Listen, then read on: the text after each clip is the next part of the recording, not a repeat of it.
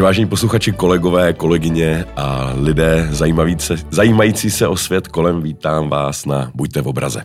Mým dnešním hostem je Jan Bureš, můj kamarád, spolužák. My se známe, Honzo, jak dlouho? Ty na vejšce, nad v druháku. My jsme totiž spolu dělali, jak se jmenoval ten časopis? Euroskop. Eh, myslím, že integrace, integrace ano. institutu Europeum. Europeum. Tam, euro tam bylo. Euro tam někde bylo a už je to teda pěkně dávno. Co tvůj optimismus ohledně Evropské unie, teď mám zejména na mysli korunu a euro. Začneme takhle od, od, od, od ostra.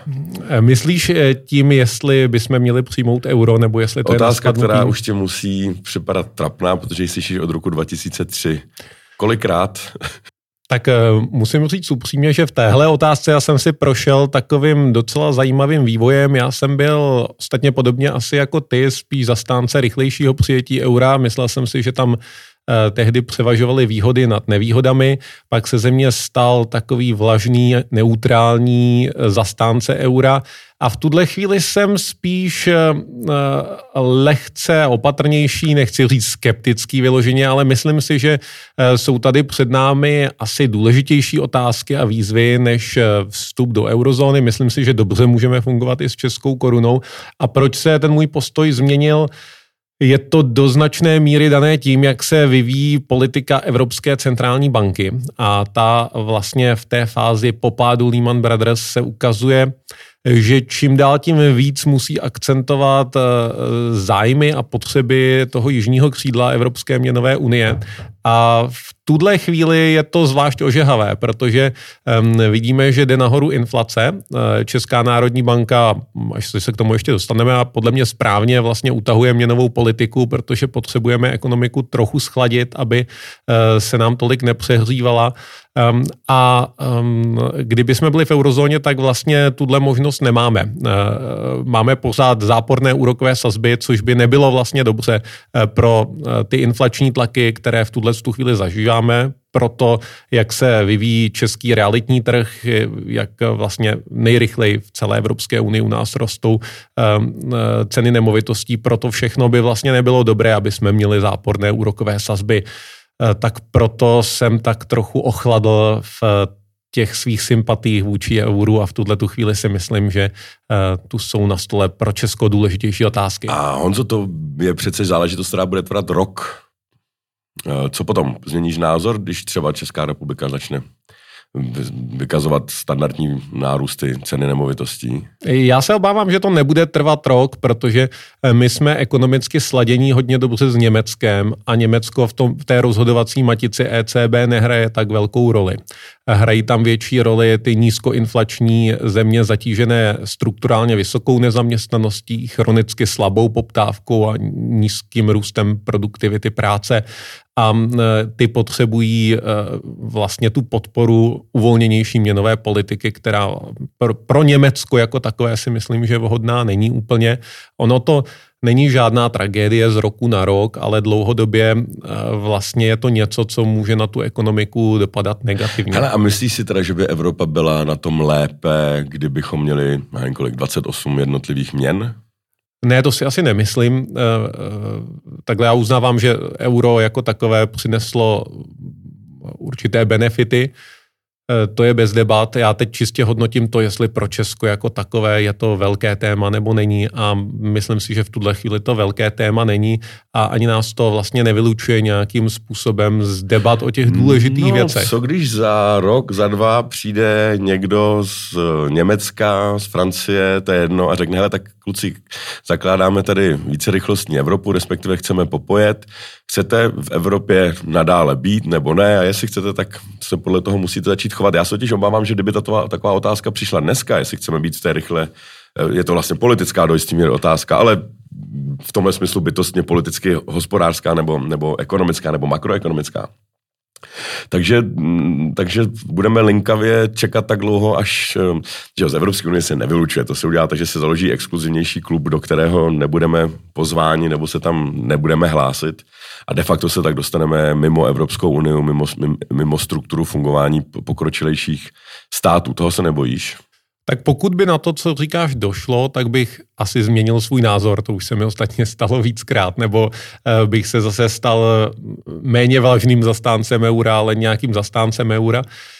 V tuhle chvíli ale myslím si, že ta debata se točí kolem něčeho jiného, že jsou to otázky eh, týkající se například udržitelnosti, které mm, jsou těmi zásadními tématy, o kterých je Evropská unie hovoří. Ani necítím jako z Evropské unie nějaký výrazný tlak na to, aby jsme do eurozóny rychle vstupovali a necítím ani, že by se vedla výrazná debata nad tím, Um, takhle, to, to, o čem ty mluvíš, skutečně hrozilo nějakou dobu po pádu Lehman Brothers v průběhu velké finanční uh, krize, uh, řekněme v eurozóně, kdy se formovala legislativa okolo záchranných fondů uh, pro finanční sektor, uh, různých legislativních mechanismů, které z podstaty věci se debatovaly na půdě eurozóny a ne tolik na půdě Evropské unie.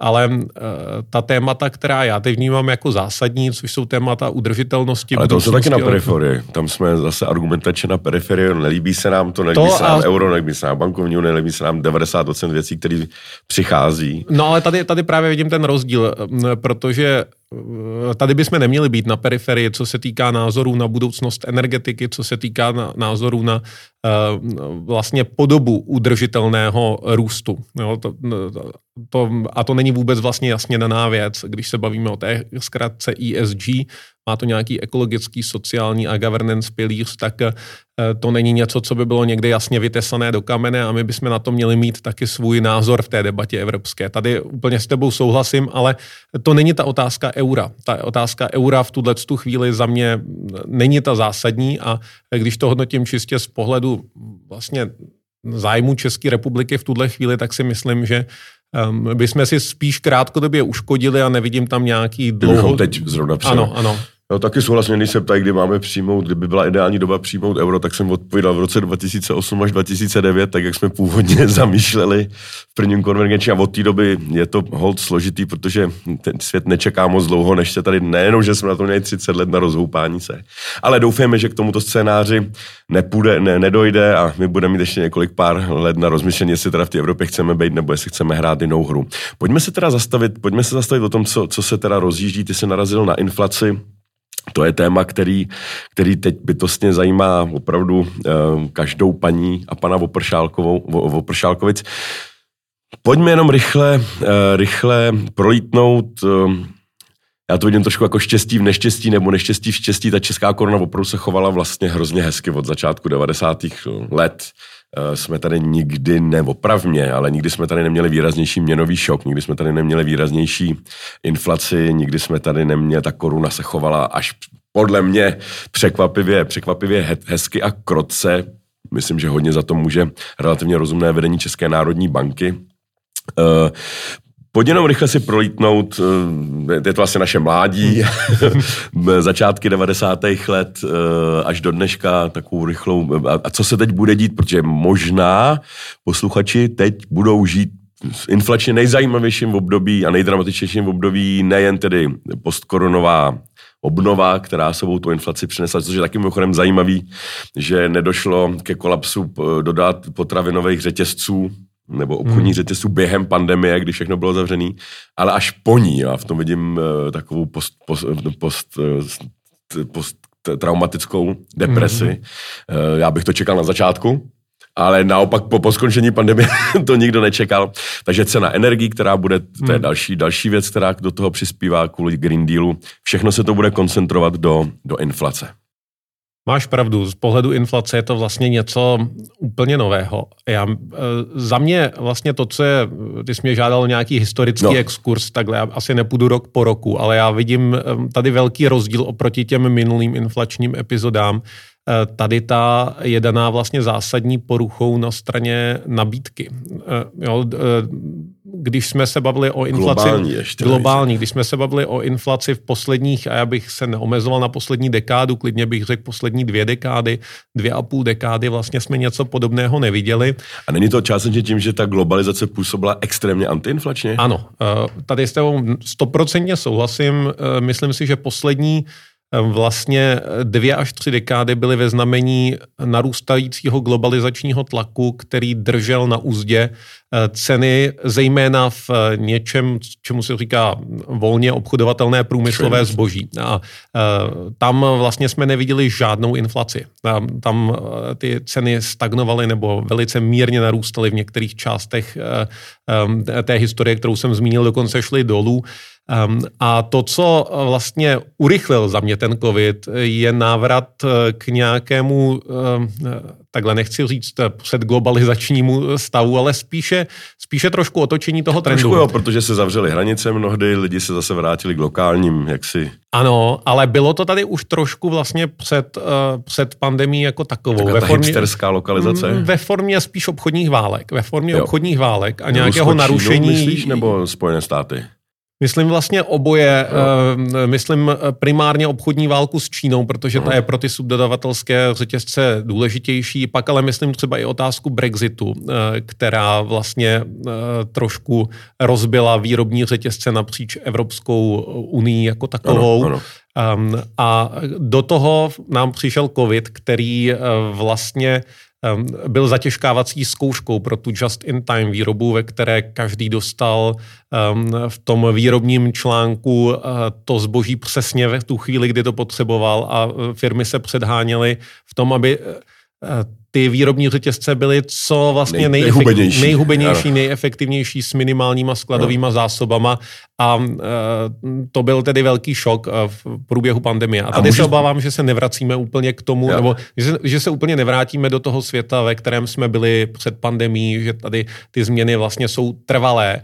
A uh, poslední věc dořeknu, to, co jsme, na co jsme byli zvyklí právě před, eh, v těch posledních dvou dekádách, na ten setrvalý tlak globalizace na nižší ceny, takže k tomu už se nevrátíme. Jednak kvůli zkušenosti z covidu jako takového, Eh, jednak kvůli trendu eh, deglobalizace, který nastartoval už před covidem a potom tady máme nový moment a to je tlak vlastně na udržitelné výrobní řetězce. Veškerý reporting, který souvisí s politikou ESG, která mm, v tuhle tu chvíli startuje primárně v Evropě, tak bude velice náročný na data, na zjišťování vlastně uhlíkové stopy napříč výrobou a Což to bude, bude, bude zase další faktor, který bude tlačit na to, aby se ty věci vyráběly blíž eh, finálnímu spotřebiteli. No, jak si vysvětluješ to, že k tomuhle, no kolaps je možná silné slovo, ale uh, jak si vysvětluješ to, že, že, že se tyhle jevy dějí, um, dějí po ukončení řek nebo po zvyknutí si, nebo takový ten hlavní šok z, toho, z té pandemie už máme za sebou, už jsme se s ním nějak naučili žít. Mám pocit, že se nám teď pandemie přesouvá z biznisového života do osobního života. Máme taky málo lidí v práci, ale ne kvůli tomu, že by to zákon velel, ale protože jsou prostě lidi nemocní a v karanténě. Jak je možné, že ekonomika zvládla vlastně absenci lidí, když to trošku přeženu, tak těch, těch, těch první půl rok jsme opravdu, ty továrny byly zavřený, mohlo cestovat jenom zboží, volný pohyb osob byl na nule, volný pohyb zboží jel dál. Uh, můj táta se mě tenkrát na začátku pandemie psal, no vidíš, jak ta ekonomika, jak málo stačilo a ekonomika skolabovala. A já jsem říkal, tati právě, že jako, jak málo, za prvý zastavil se celý svět a za druhý ekonomika neskolabovala. Teď jako chybělo ti někdy něco a opravdu kromě toho toaletního papíru, což pro mě zůstane záhadou. Proč vždycky dochází k nedostatku toaletního papíru, který je jednoduše vyrovnatelný, nepotřebuje na to člověk žádný čipy z Číny, je to jednoduše substituovatelný, když na to je to jednoduše uskladnitelný a tak dále a tak dále. Dá se to vyrábět v každé druhé vesnici. Eh, jak je možný, že ten kolaps dodavatelských sítí řešíme v roce 2022 spíš než v roce 2019? To si je tak pěknou věc, že toaletní papír je jednoduše substitu, substituovatelný, nad tím jsem se nikdy nezamýšlel takhle, ale je to hluboká pravda. Uh, tak uh, za mě ten příběh byl uh, zajímavý. Rozhodně vlastně většinu z nás překvapil. Já si ještě pamatuju, že jsem se bavil s kolegy z centrální banky vlastně na startu té pandemie a bavili jsme se o tom, že si vlastně nedokážeme představit, že to vyznění té pandemie by bylo inflační, že to bude deflační, protože to srazí dolů poptávku. A, a krásně jsme se mýlili, jak ukázal eh, vývoj v posledním roce, roce a půl. Co se stalo? Za mě ten příběh je takový, že na začátku byl hluboký propad poptávky, skutečně tam nějakým způsobem hrozila i deflace, ale co jsme viděli do toho je bezprecedentní vlastně souběžný zásah státu a centrální banky. To znamená rozpočtový, tedy fiskální no, politiky a měnový což politiky. Se stává málo kdy. Což se stává málo kdy. A bylo to v takový uh, vlastně míře, že ve Spojených státech to připomínalo pouze vlastně válečné rozpočty, rozpočty za druhé světové války. A u nás Něco, komunismus. U nás komunismus, dá se říct.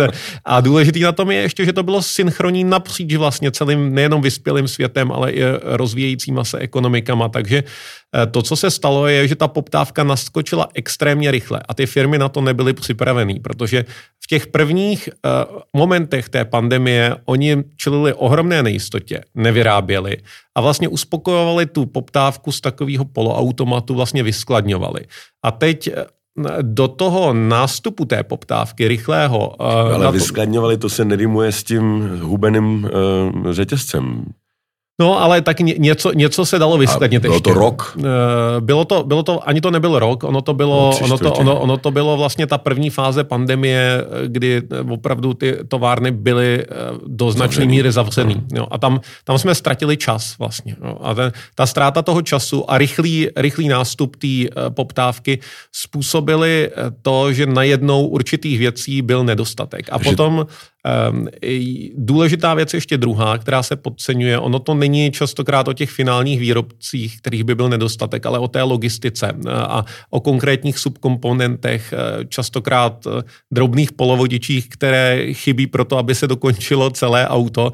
A tady to souvisí spíš s tou mezinárodní logistikou a s tím, že ty další vlny toho covidu vlastně permanentně opakovaně vyřazovali ten logistický systém z provozu. Eh, stačilo sebe menší podezření na COVID eh, v největším čínském přístavu, který je zodpovědný za většinu obchodu mezi Čínou a Spojenými státy a ten přístav na týden stál a tady ta politika tu tam máme stále, opakují se tyhle ty výpadky no, a to ale, je velký ale problém. Ale že jedna, když to řeknu s odpuštěním blbě, hmm. když jedna zaseknutá loď v panamském průplavu vlastně udělala větší škodu, aspoň mediálně, možná i ekonomicky vlastně to bylo vidět, než celý covid dohromady, je pozoruhodný.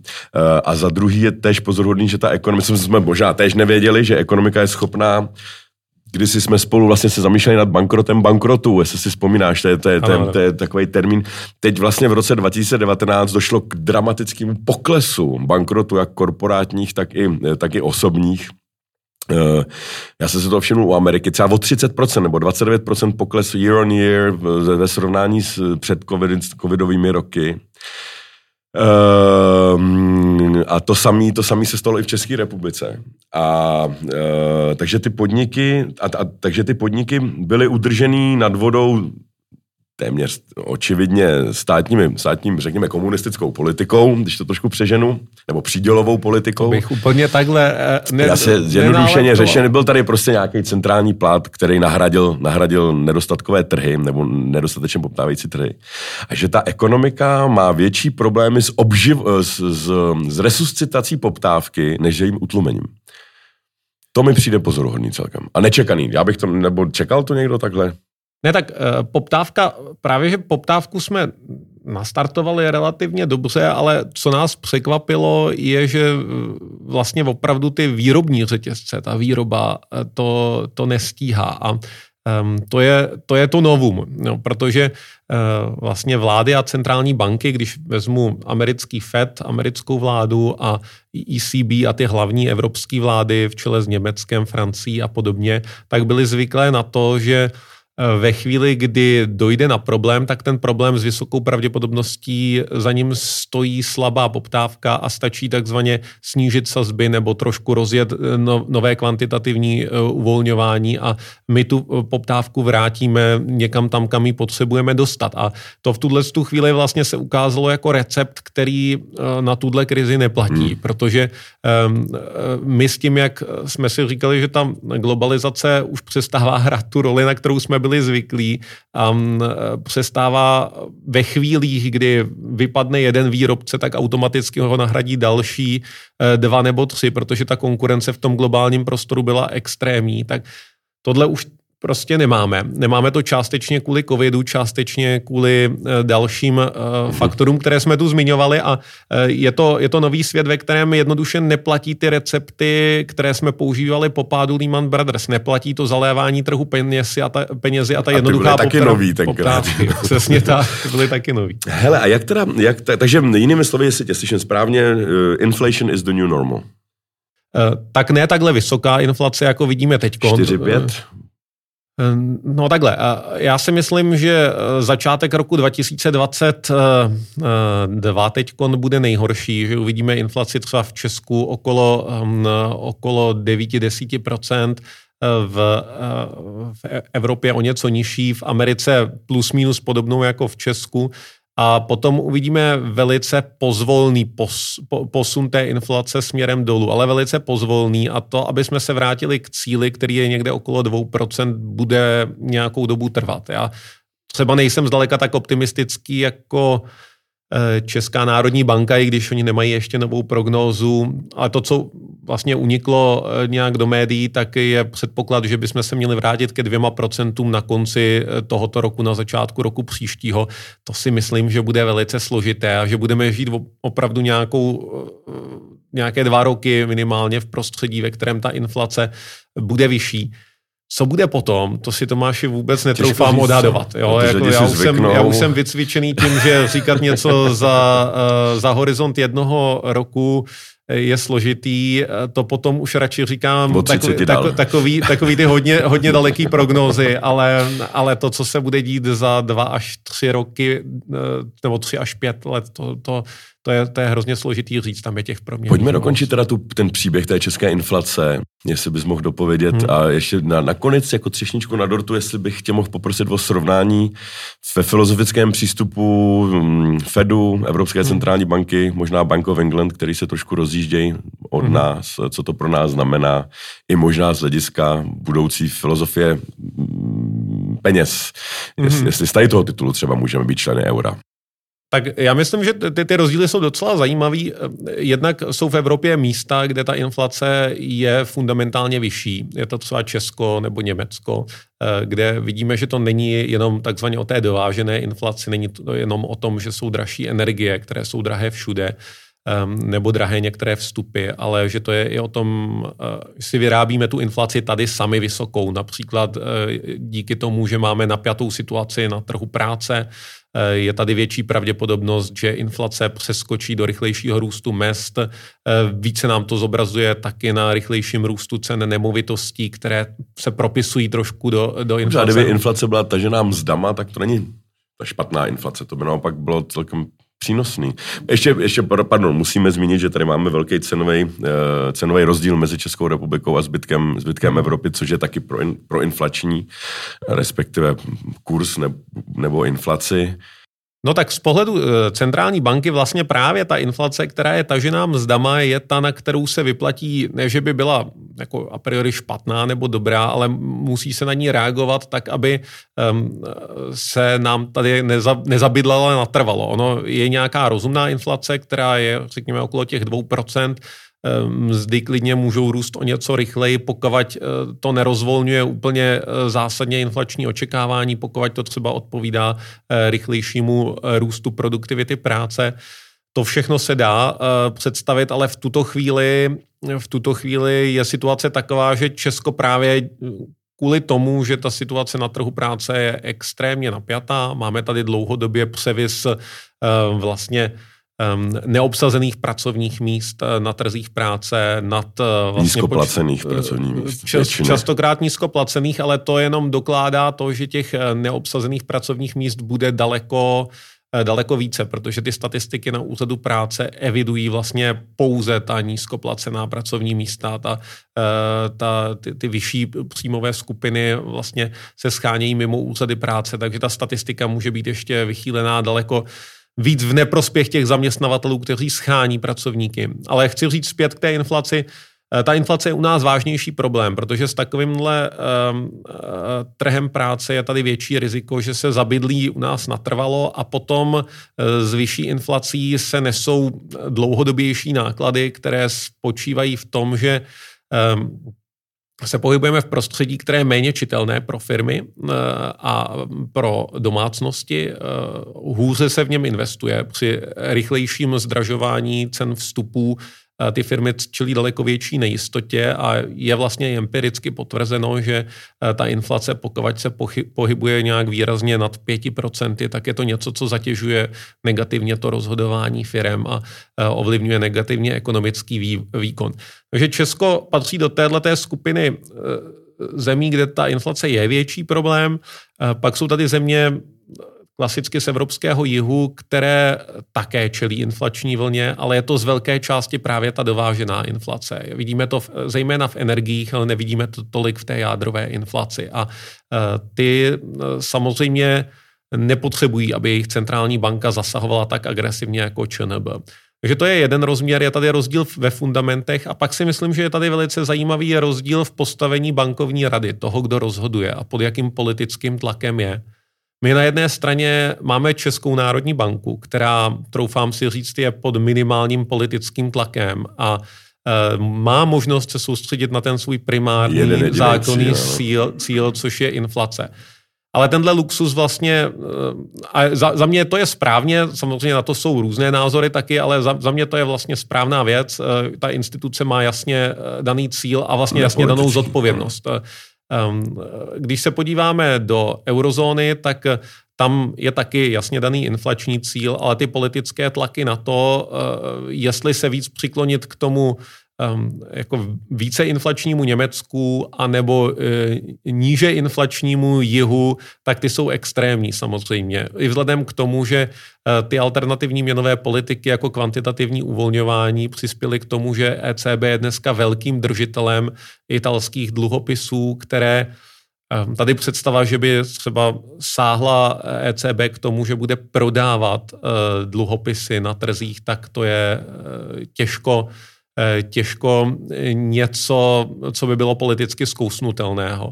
No a dostávám se k americkému Fedu, tam je ten politický tlak taky patrný, už v tom, že šéf amerického Fedu musí dvakrát do kongres, kongresu ročně Spovídat. vysvětlovat na ostré grilování, co co vlastně dělá a proč v daném půl roku, tak to, toho je... Plus mají nezaměstnanost jako přesně tak, sekundární cíl. Přesně tak.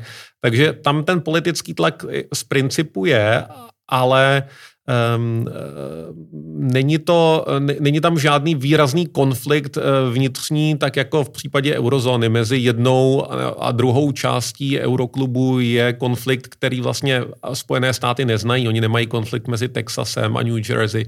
Eh, takhle to tam nefunguje. Maximálně se mění svým způsobem povaha toho politického tlaku a tady je krásně vidět, jak ve chvíli, kdy v Americe začala být inflace velké politické téma ke konci roku 2021 a taky ve chvíli, kdy stávající guvernér měl jasné znovu jmenování, tak se výrazně otočila ta rétorika zaměření Fedu směrem proti inflaci. Ne na podporu ekonomiky, ale směrem proti inflaci.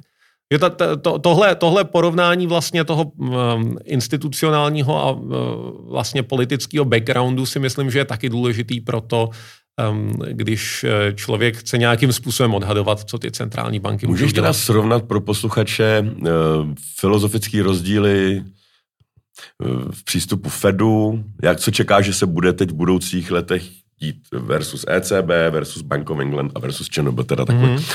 jednoduchý čtyřboj. Tak nejvážněji inflaci bere určitě Česká národní banka. Velice vážněji začíná brát americký Fed i Bank of England a ECB v pozici, kde bere vážně především stabilitu euroklubu. To vlastně od momentu, kdy Mario Draghi řekl, že udělá whatever it takes, cokoliv pro to, aby udržel eurozónu pohromadě, tak tohle je ten zásadní cíl. A i proto eh, Christine Lagardová vlastně nespěchá vůbec v tuhle tu chvíli s Eh, nějakým otočením té měnové politiky a spíše pořád hraje na strunu eh, toho jižního křídla. Uvidíme, eh, také ono jí svým způsobem hraje do karet um, skutečnost vlastně rozložení politických sil v Německu, které je z tohohle z toho pohledu příznivější. Ta, ta středolevicová vláda, která tam vznikla, um, je, řekněme, téhle té politice nakloněnější a méně, méně kritizuje ECB za um, jako podobný bias, dalo by se říct, ale um, uvidíme, jak se to bude vyvíjet do budoucna. Samozřejmě uh, to, jak je politicky vnímána inflace uh, v různých místech světa, se může do značné míry měnit, protože inflace je rozdělující fenomén. Je to fenomén, který disproporčně dopadá na chudší příjmové skupiny a disproporčně dopadá na vlastně chudší regiony také. A v těch místech, kde je vyšší, jako Česko, eh, nebo um, já věřím, že v eurozóně to bude Německo v roce 2022 a dále, tak je to potenciálně něco, co může Eh, tu společnost polarizovat, opravdu tlačit, tlačit, ehm, tlačit ty politiky do eh, nějakého vysvětlení, do nějaké reakce, jak na, co, co s tou inflací dělat. Eh, myslíš, že na pořadu dne pomalu polhoučku se zamyslet nad inflačním cílem? Či nebo? Myslíš změnit Zvýšení, ho? Ano. Ne, to si nemyslím, že, já si myslím, že ten dvouprocentní cíl je v pořádku. Jak dlouho už máme? My jsme s ním nehli. No, ale ono asi není, nebo není, není proto nějaká úplně opora s ním hýbat. Eh, tady eh, možná eh, je na místě se zamyslet nad nástroji, které se používají pro dosahování toho cíle, eventuálně nad tím, jak správně měřit inflaci. Tady si dovedu představit, že by ta debata se mohla vést, protože hodně záleží na tom, co do té inflace, v jakých vahách dáváme. Na to jsou názory různé. Třeba Česko v tuhle tu chvíli tam má imputované nájemné poměrně výrazně zastoupené, čím se tam dostává vlastně realitní trh eh, a ceny nemovitostí. To tam eurozóna nemá a proto vlastně z principu tu inflaci má i kvůli tomuhle tomu eh, efektu nižší že tady si tu debatu dovedu představit, ale za mě je zase spíš možná správně ten přístup, který má ČNB, než který má ECB.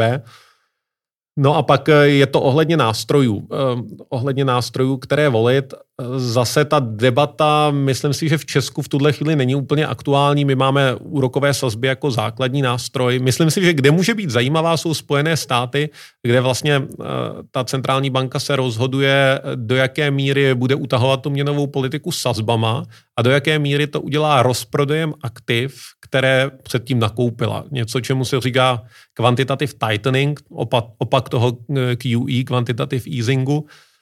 No a to jsou eh, nástroje, které mají dost rozdílné dopady na trhy, dost rozdílné dopady i třeba redistribuční na domácnosti. A tady si myslím, že by se ta debata měla výst, že by se měla výst i širší než jenom v kruhu centrálních bankéřů, protože ta vlastně nezamýšlená redistribuce toho bohatství ve společnosti je poměrně výrazná, pokud Eh, pokud je to o nákupech nebo prodejích aktiv z bilance Fedu, tak eh, viděli jsme to v minulosti, tak ta redistribuce, eh, redistribuce je poměrně velká.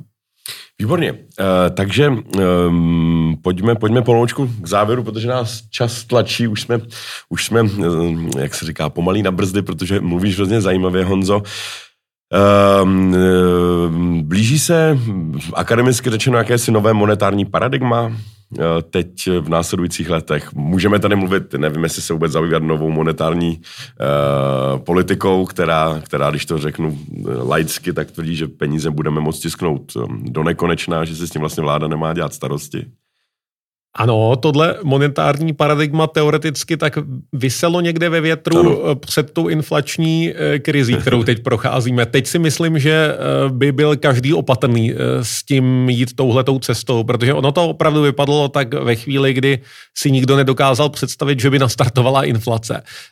Teď, když ji máme a je to problém, který se musí řešit, tak je to do značné míry jiné. Ehm, ale pokud se mě ptáš, jestli dozrál čas na nějakou zásadnější změnu toho paradigmatu, já si myslím, že pomalu dozraje, jenom nevím, jak by přesně měla vypadat. Ehm, myslím si, že pořád nemáme nic úplně lepšího, než cílovat inflaci, ale myslím si, že by tady měla být opravdu debata nad těmi nástroji, které k tomu používáme. Um, za mě je lepší inflační cíl sám o sobě pro centrální banku, než do toho přidávat nějaké další cíle. Um, ta zodpovědnost je pak jasná. To a, jednoho zajíce. Uh, přesně a tak. není tam dilema mezi Přesně tím. tak. A um, myslím si, že se pak můžeme bavit o těch nástrojích, které, které k tomu používat, protože ne všechno má úplně stejné redistribuční účinky a když se zamyslím třeba nad tím, co udělala politika kvantitativního uvolňování, tak ona opravdu jako extrémně posílila ty skupiny, které už měly majetek, tak ho měli takzva, mají nominálně takzvaně ještě daleko více. A um, byl to opravdu nějaký vedlejší produkt dlouhodobé měnové politiky těch velkých centrálních bank, a nevím, jestli to je úplně správně nebo není, ale je to něco, co by možná mělo být i v politické debatě, že to není něco, co se dá úplně říct, tak tohle je vlastně něco, co souvisí primárně s tím, že vysledujete inflaci a nás ostatní to nezajímá, tak eh, myslím si, že i zbytek společnosti by k tomu zkrátka v rámci nějaké politické debaty eh, měl mít svůj názor, měl, měl se do té debaty zapojit. Poslední otázka, plus minus, jak čekáš tedy rok 2022 od ledna do prosince inflaci na konci roku 2022? Na konci roku. Až 20... se to přežene, doufujeme, že už se to přežene. Já jsem, já jsem spíš optimista. Já teď, když jsem se díval na poslední prognózu ministerstva financí, tak jsem si říkal, její danánku, tak oni tam vidí pořád 6,7, tuším 6,8% na konci roku. To já si myslím, že bude, že bude nižší, že se budeme pohybovat třeba někde uh, okolo 4,5-5% uh, na konci roku, že nějaké ty inflační tlaky, které tam vidíme hodně silné na začátku roku, tak nám přirozeně vyprchají. Ale na druhou stranu si myslím, že ten návrat k 2%, eh, který si přeje Česká národní banka, tak bude během na daleko delší trať. A proto 2-3? 2-3, eh, spíš konec roku 2-3. Ale to už se dostáváme do toho horizontu, kde jsem říkal, že si netroufám nic závažně Nicméně, tedy můžeme čekat nárazy, ale nemělo by to být, nemělo by to být nikde poblíž rozměru eh, tragédie nebo, nebo krize nebo něčeho podobného. V Česku ne, protože Česká národní banka to bere vážně. Děkuji moc krát, Honzo. Přeju uh, uh, nízkoinflační rok. Díky Tomáši, ať se ti daří. Tobě tež.